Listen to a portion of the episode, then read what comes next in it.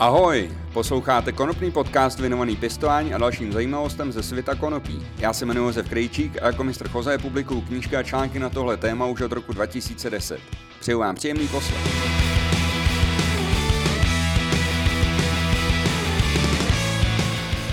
Vítejte u prémiového dílu konopního podcastu. Tentokrát jsem se vypravil do Rakouska k jednomu z největších producentů konopných klonů do společnosti Floweryfield – a její majitel Alex mi ukázal celý provoz a dovolil mi nahlídnout i do přísně utajovaných prostor, eh, kde množí v laboratořích rostliny in vitro, teda ve zkumavce. A my jsme spolu udělali rozhovor, ve kterém se se mnou podělil o zajímavé zkušenosti z konvenční produkce klonů, z produkce klonů pomocí tkáňové kultury, o zákonech týkajících se konopí v různých státech, o CBD, o šlechtění, no a taky o budoucnosti eh, konopního odvětví.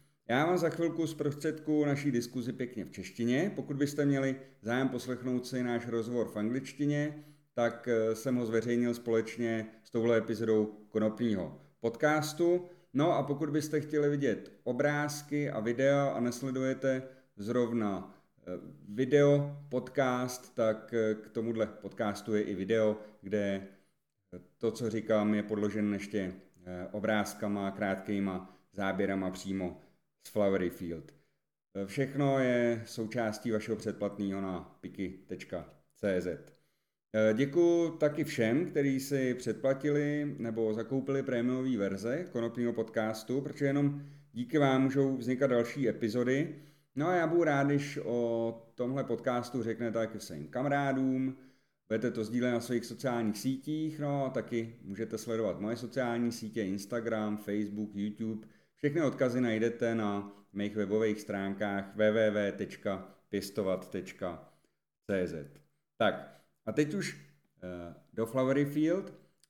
Je tady něco, co vás možná zajímá, jak je, jak je možné, že v Rakousku můžou pěstovat a prodávat konopní klony a u nás se můžou prodávat a pěstovat konopní klony pouze s nízkým obsahem THC.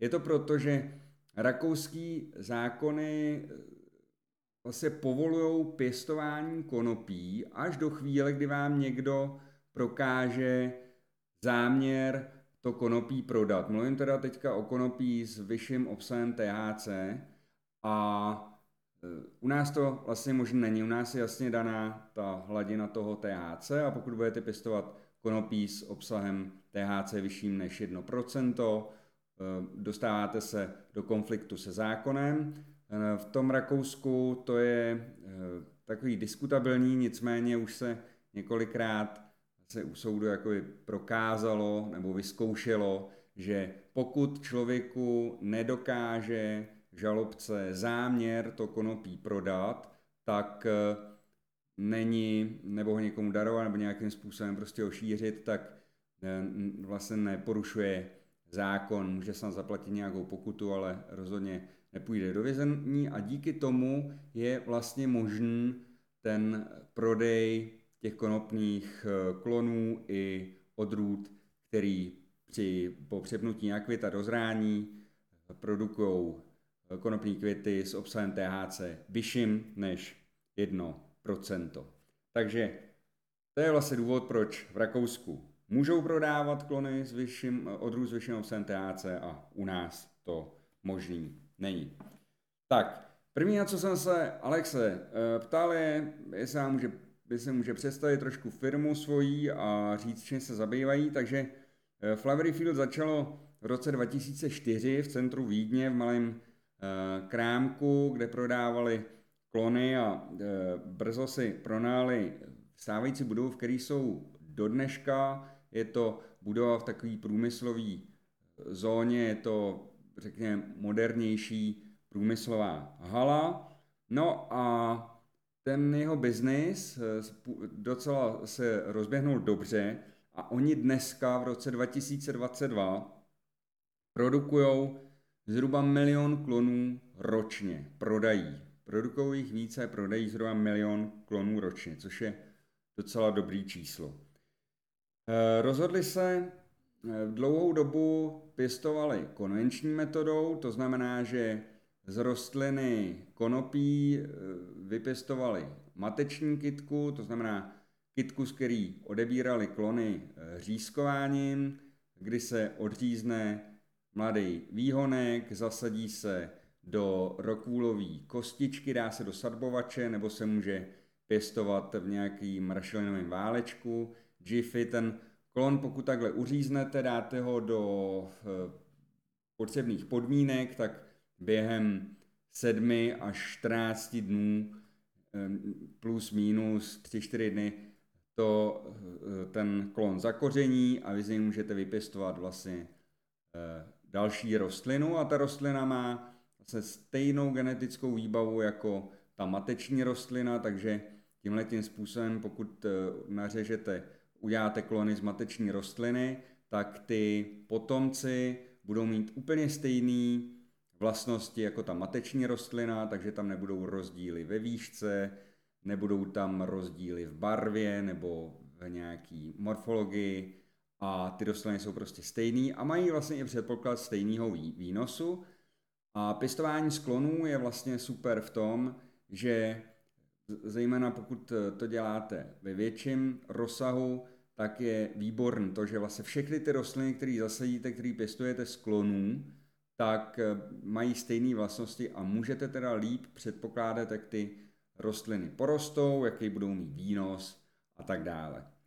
Eh, ve Flowery Field dlouhou dobu pěstovali klasickým způsobem, ten, co jsem teďka popsal, ale v roce 2015 se rozhodli přejít na produkcí pomocí tkáňové kultury a to se dělá jiným způsobem. Vlastně každá rostlina má eh, vlastně meristémy, což jsou vlastně části, v kterých je velké množství takzvaných, dá se říct, kmenových buněk a vlastně pokud uříznete ten meristém a dáte ho do správných podmínek, tak vám vyroste taky potomek se stejnými vlastnostmi, jako měla ta mateční rostlina. Já se k tomu ještě dostanu. Každopádně, eh, proč přešli na tu tkáňovou kulturu, je protože klasická produkce klonů ve větším rozsahu je poměrně komplikovaná. Ty rostliny, o ty rostliny se musíte starat poměrně dlouho. Je komplikované i zavlažování, protože Alex říkal, že každá ta matka potřebuje speciální péči, respektive jiný režim zavlažování a když dáte, když dáte eh, automatický zavlažování a do každého květináče dáte čidlo vlhkosti, abyste věděli, jestli ta rostlina potřebuje nebo nepotřebuje zalej, tak je to poměrně nákladný. No a jednodušší je teda eh, pro, najmout si člověka nebo platit člověka, který se o ty kytky stará a který je taky zalejvá. Tohle to v té tkáňové kultuře v podstatě odpadá, protože tam zavlažování podstatě vůbec není.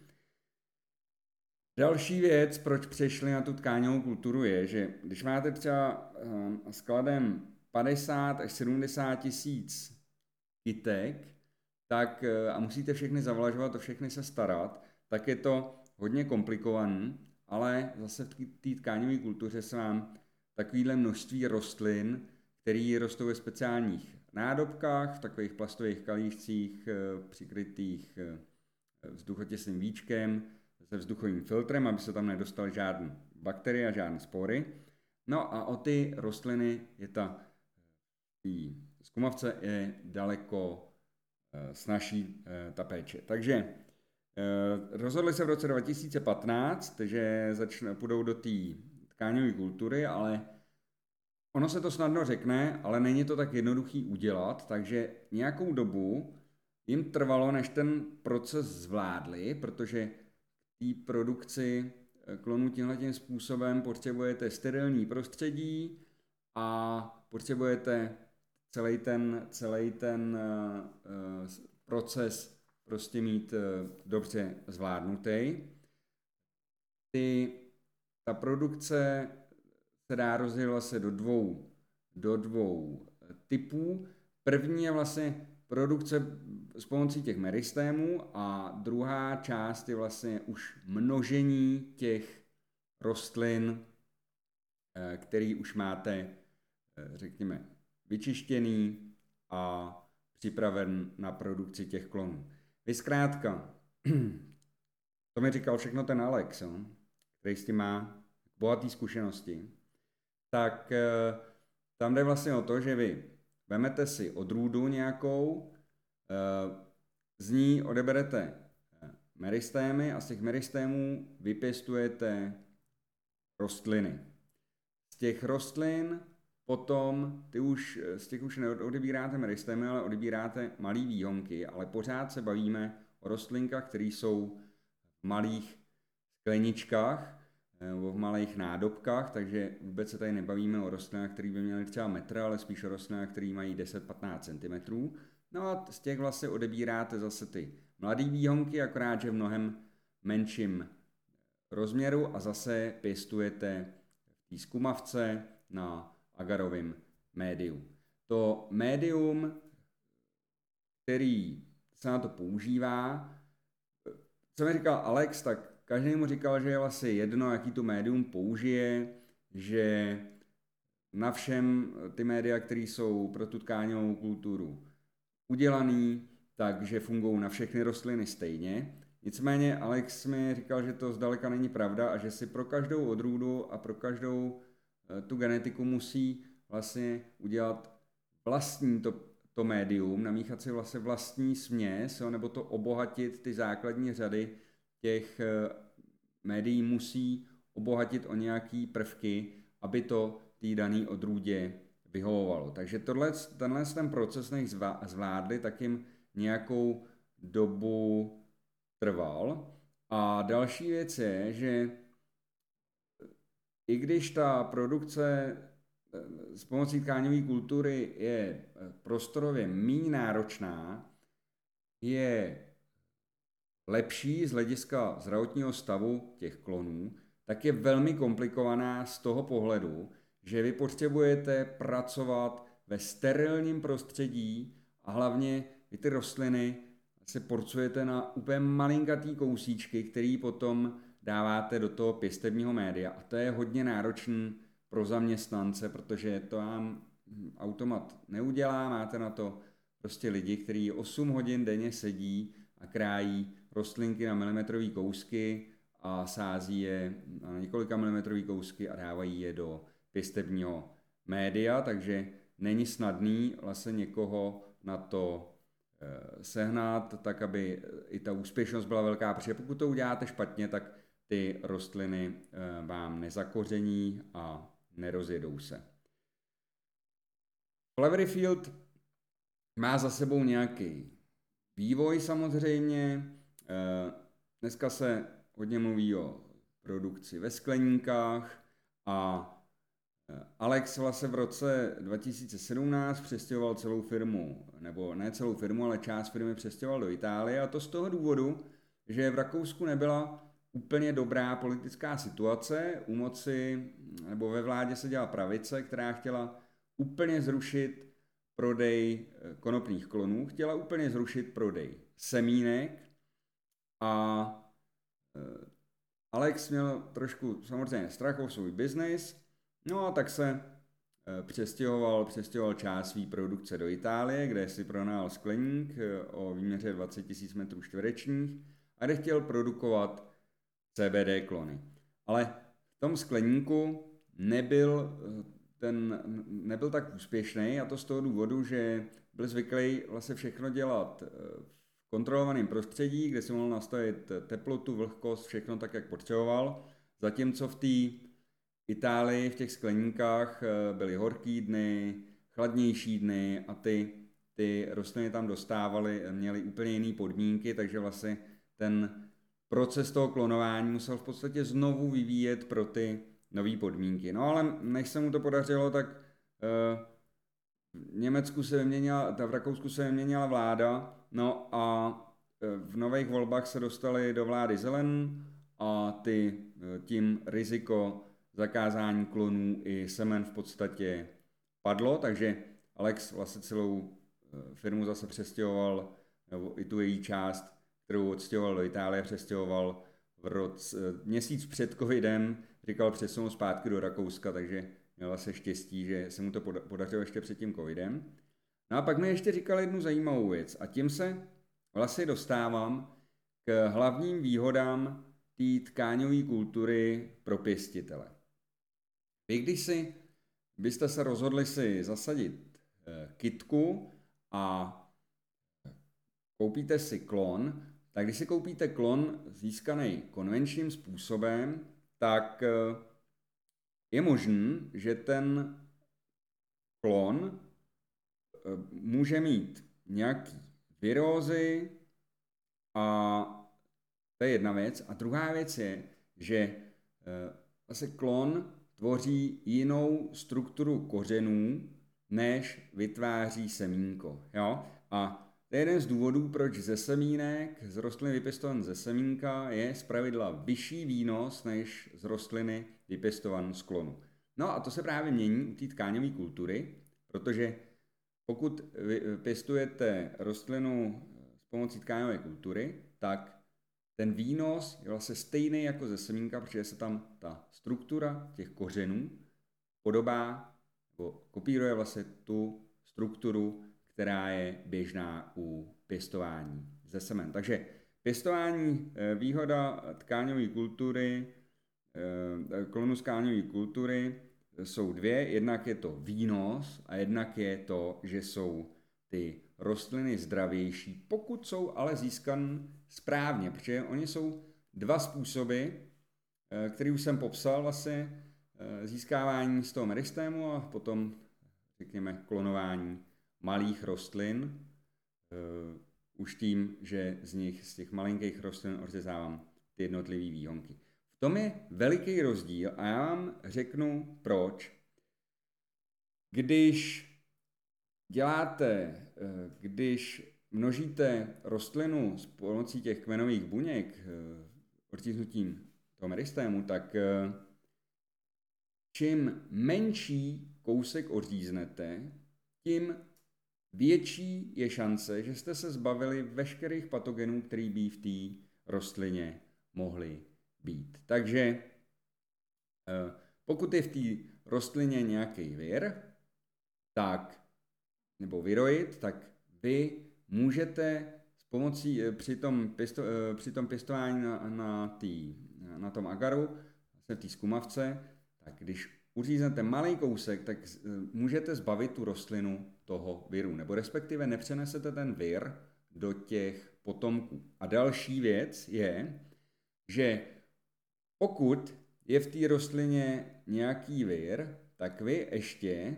můžete v, tý, v těch laboratorních podmínkách ten vir jakoby vyléčit. Prostě eh, takovou chemoterapii pro rostliny vy se toho viru můžete zbavit. A tohle při konvenčním způsobu množení jednoduše nedokážete. Alex mi říkal, že vlastně většina rostlin, které momentálně pěstují i konvenčním způsobem, už pochází vlastně z tkáňové kultury, takže oni si každou tu genetiku mohli nějakým způsobem vyčistit. A možná se někdo teďka říká, jestli jsou nějaký problémy s viry nebo nejsou a ano jsou, i rostliny mají svoje viry a třeba mezi lety 2015 a 2017 se objevilo spousta problémů s viroidy v USA, hlavně v Kalifornii, a e, největší problém byl latentní viroid chmele a problém toho viru je ten, že je ukrytý v rostlině a často se objevuje v případě, že jsou rostliny vystaveny stresu. A tady se vracím zpátky vlastně do té doby, kdy Alex přestěhoval část produkce eh, do skleníků v Itálii, protože on tam vlastně zjistil, že když ty rostliny jsou vystaveny tady tomu těm výkynům v těch teplotách, tak se mu se začal projevovat ten, ten viroid a eh, ty rostliny nerostly tak, jak by potřeboval. Takže vidíte, že Produkce klonů pomocí tkání kultury může v podstatě zachránit nebo eh, bavit vás určitých rizik, nebo pěstitele může zbavit dost výrazných rizik. Uh,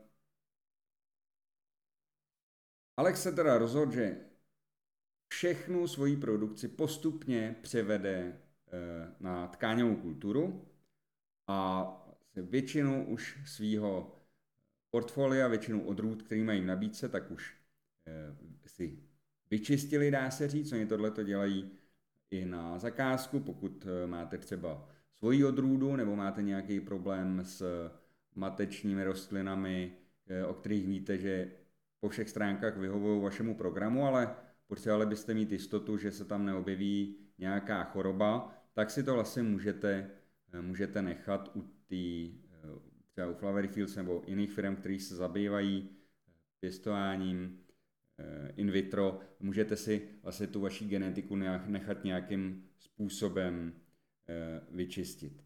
Flowery Field v tuhle tu chvíli je rok 2022, produkují polovinu svých klon, klonů pomocí tkáňové kultury a do, roku, do konce roku 2023 chtějí komplet se zbavit konvenční produkce a dělat jenom tady tu tkáňovou kulturu. O těch výhodách, jaký to má, už uh, jsme se bavili.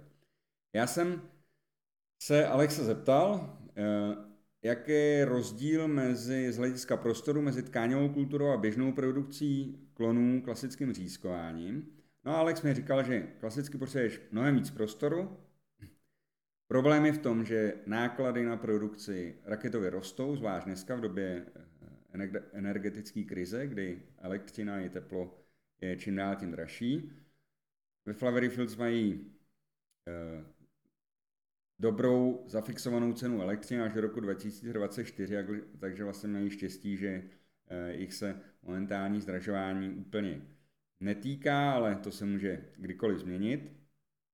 Každopádně snaží se změnit způsob té produkce a taky se snaží ušetřit eh, energie, kde se dá. Ale tohle je zajímavé. Na 20 metrech čtverečních, představte si, kdybyste, když máte 20 metrů čtverečních, klasický pěstební plochy, kde pěstujete matky a kdybyste měli, eh, řeknu, šest matek, nebo řeknu devět matek, ať je to teda hodně, ale tolik jich na metr čtvereční jako většinou nedáváme, tak kdybych počítal, kdybych počítal 6, řeknu mezi 4 a 8, tak na 20 metrech, tak 6 kytek na metr, kdybych dal, tak bych měl 120 rostlin, eh, když bych pěstoval konvenčním způsobem matky. No ale Eh, na 20 metrech čtverečních, eh, když pěstujete pomocí tkání kultury, tak můžete pěstovat 100 až 200 tisíc matečních rostlin. Jo? Eh, to je obrovská, obrovský rozdíl v nákladech na pronájem, na obhospodařování a samozřejmě i na ty energie. Nehledě na to, že ty rostliny v té tkání kultuře vy nemusíte Eh, nemusíte zalejvat. Oni mají veškerý, veškerou vláhu vlastně z toho pěstebního média a když vidíte, že nějakým způsobem ty rostliny strádají, tak je to v 99% případů problém toho, že dochází ty živiny v tom médiu a vy jednoduše to médium vyměníte a ty rostliny rostou dál. Můžete je takhle udržovat dost dlouhou dobu a nepotřebujete na to žádný velký metry čtvereční. Ptal jsem se Alexe, jestli by šli snížit náklady produkcí ve skleníku. Říkal, že samozřejmě to jako možný je, nicméně v tom skleníku potřebuješ mít 18 hodin denně světla, což je, jenom pozdě na jaře a v létě. Eh, a Další věc je, takže potřebujete potom tam nějaký umělý osvětlení, takže zase ty náklady vám prostě porostou, protože v létě v létě klony moc nejdou, ty lidi chtějí eh, hlavně z jara, podzim, takže jsou vlastně ty, jsou nějaký, je to taky sezónní svým způsobem artikl a ty potřebuješ nejvíc produkovat, lidi potřebují nejvíc produkovat v zimě a to stojí zase další peníze v tom skladníku, prostě musíte přisvěcovat. Eh, další věc je, že samozřejmě to už jsem říkal, že na tu větší plochu člověk potřebuje víc eh, lidí než eh, pro produkci pomocí tkáňové kultury. No a to je vlastně ten rozdíl mezi skleníkem, nebo to je, to je odpověď na to, jestli se dá pěstovat ve skleníku. A tady jsme se dostali vlastně k tomu, jaký jsou náklady na výrobu toho klonu. A e, cíl, Alexovo cíl, nebo cíl Flowery Fields je dostat se na náklady na výrobu jednoho klonu v hodnotě 25 centů, což je des, 6 korun, jo, zhruba. A e, potom by samozřejmě ta cena pro toho spotřebitele nebo toho zákazníka, který to pěstuje, byla mnohem nižší, než je teďka, ale momentálně mají, tu, e, mají ty náklady na produkci jednoho klonu mnohem vyšší, ale snaží se docílit toho cíle, protože už nějakým způsobem ví, že tohle je dosažitelná meta a dělají eh, všechno pro to, aby se jim to podařilo. Musím říct, že tady tu, tady tu metu eh, vlastně už zmiňoval Alex eh, před čtyřmi lety, když jsem tam byl, tak tam už jsme se bavili o tom, že pro něho optimální cena klonu pro zákazníka je 1 euro, takže pokud se mu podaří vlastně snížit tu cenu produkce na 25 centů, tak potom už by tady ta cena byla vlastně reálná. Když jsme narazili na energie, tak jsem se ptal Alexe, jestli to nějakým způsobem taky řeší, že hodně lidí má dneska problémy se zásobováním, vázne doprava, je nedostatek materiálu. A navíc právě stoupají ceny těch energií, což se týká i CBD producentů, protože náklady na pěstování CBD, zejména pod umělým osvětlením rostou, ale reálná cena CBD klesá. Alex mi řekl jednu větu, že CBD je podle něj ztracený biznis. Já si to nemyslím, ale eh, je to, tohle jeho názor, ale má to, říkal mi, že v tomhle oboru, oboru už zkrachovalo hodně firm a další budou pokračovat, že osobně zná firmu eh, z Rakouska, která měla deseti milionový půjčky v eurech a zkrachovala. Byl to největší producent konopního oleje. Alex mi říkal, že podle něj prodávat CBD květy v obchodě za 250 korun je dlouhodobě udržitelný, to si myslím i já.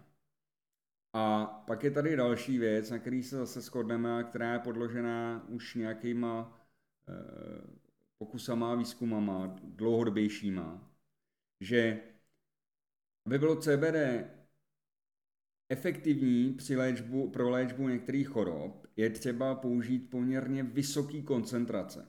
A tak vysoký koncentrace při aktuálních cenách stojí spoustu peněz a ty pacienty by ve finále přišly na tisíc eur měsíčně a to prostě nikdo platit nebude. Uh, pravda je, že co vím, 5% CBD olej eh, je málo efektivní, potřebujete, potřebujete vyšší koncentrace, abyste docíli nějakých výsledků, zejména při užívání vnitřně.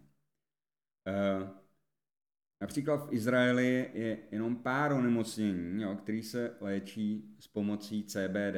Na ostatní věci a na většinu věcí vlastně potřebujeme, aby CBD a THC nějakým způsobem spolupracovali, aby, aby působili společně, potom je ten efekt daleko lepší a pokud se k tomu ještě přidá, eh, pokud se ještě k tomu přidá, eh, přidají správné poměry eh, terpenů, tak potom je ten, ten efekt vlastně toho plného spektra těch látek, který konopí obsahuje, daleko efektivnější a daleko lepší. Alex taky říkal, že podle něj celý CBD trh moc nepomohl celému konopnímu odvětví, protože spousta lidí spolehá na jednotlivý kanabinoidy.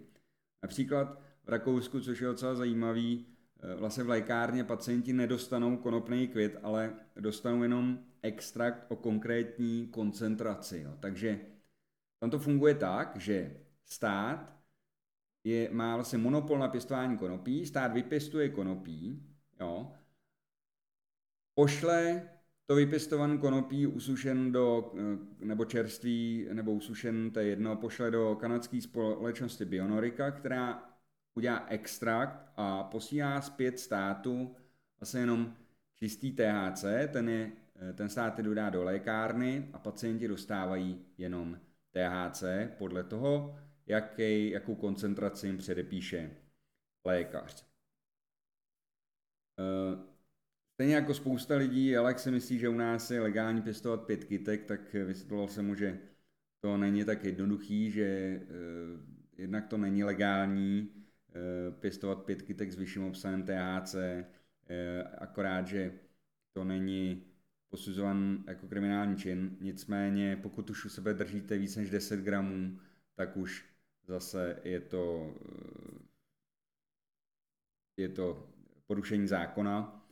A e, říkal jsem, že doufám, že situace se u nás e, zlepší a že vlna legalizace, která pomalu, ale jistě plyne světem, dojde k nám. A říkám mu, že já osobně hodně spolehám na Německo, že si myslím, že ve chvíli, kdy tam se nějakým způsobem pohnou ledy a že německá vláda vlastně plánuje legalizovat konopí pro rekreační využití, tak pokud by to udělali v Německu, jak je velká šance, že se to, že se to přeleje i do zbytku Evropy. Ale Alex mi říkal jednu věc, kterou není první, kdo mi to říkal a je to, je to výzva, kterou bude muset řešit i to velký a v Evropě poměrně eh, mocný eh, Německo, protože Německo bude těžko legalizovat kvůli šengenské dohodě, ve které je uveden, že užívání konopí je nelegální. Jo? A e, Alex, jelikož je to vystudovaný právník a, a zajímají ho tyhle ty věci, má o tom poměrně přehled, e, mi říkal, že podle jeho informací e, je to tak, že když bude Německo chtít legalizovat konopí pro rekreační využití, tak bude muset změnit šengenskou dohodu, ale šengenská dohoda není německá dohoda. Šengenskou dohodu by muselo ratifikovat, ratifikovat všechny státy, které ji podepsali. A e, těžko si představit, že třeba Maďarsko, Polsko nebo Slovensko nebo i u té Itálie, že, že budou lidi ochotní, nebo že budou ty státy ochotní něco takového, e, takovouhle změnu v té šengenské dohodě e, akceptovat a že, že, že by ji povolili. Jediné řešení té legalizace je podle Alexe dovolit pěstovat lidem 4 až 5 kytek, jako to třeba udělali v Lichtensteinsku. Protože v Lichtensteinsku taky chtěli legalizovat, ale taky vlastně narazili na ten problém té šengenské dohody, že v ní je zakotvený, že užívání konopí je zakázané, takže ho vlastně nelze jen tak mávnutím kouzelného proutku povolit. A takže snažší než eh, změnit šengenskou dohodu, tak je eh, snadnější je povolit teda eh, lidem pěstování nějakého menšího množství konopí, kde jim vlastně přímo nepovolujete jeho užívání, ale dovolujete jim vypěstovat si nějakou část. Slyšeli jste první část reportáže z Field. ve druhé části se dozvíte, v jakých podmínkách a s jakým vybavením ve Field klony rostou, jak dlouho trvá vypěstování klonů in vitro ve srovnání s konvenční metodou a taky něco o šlechtění a o budoucnosti konopního biznesu. Pokračování najdete na piky.cz nebo jděte na www.pistova.cz a klikněte na položku podcast, která vás na Piky přesměruje. Jo a můžete si tam taky poslechnout originál tohoto rozhovoru komplet v angličtině.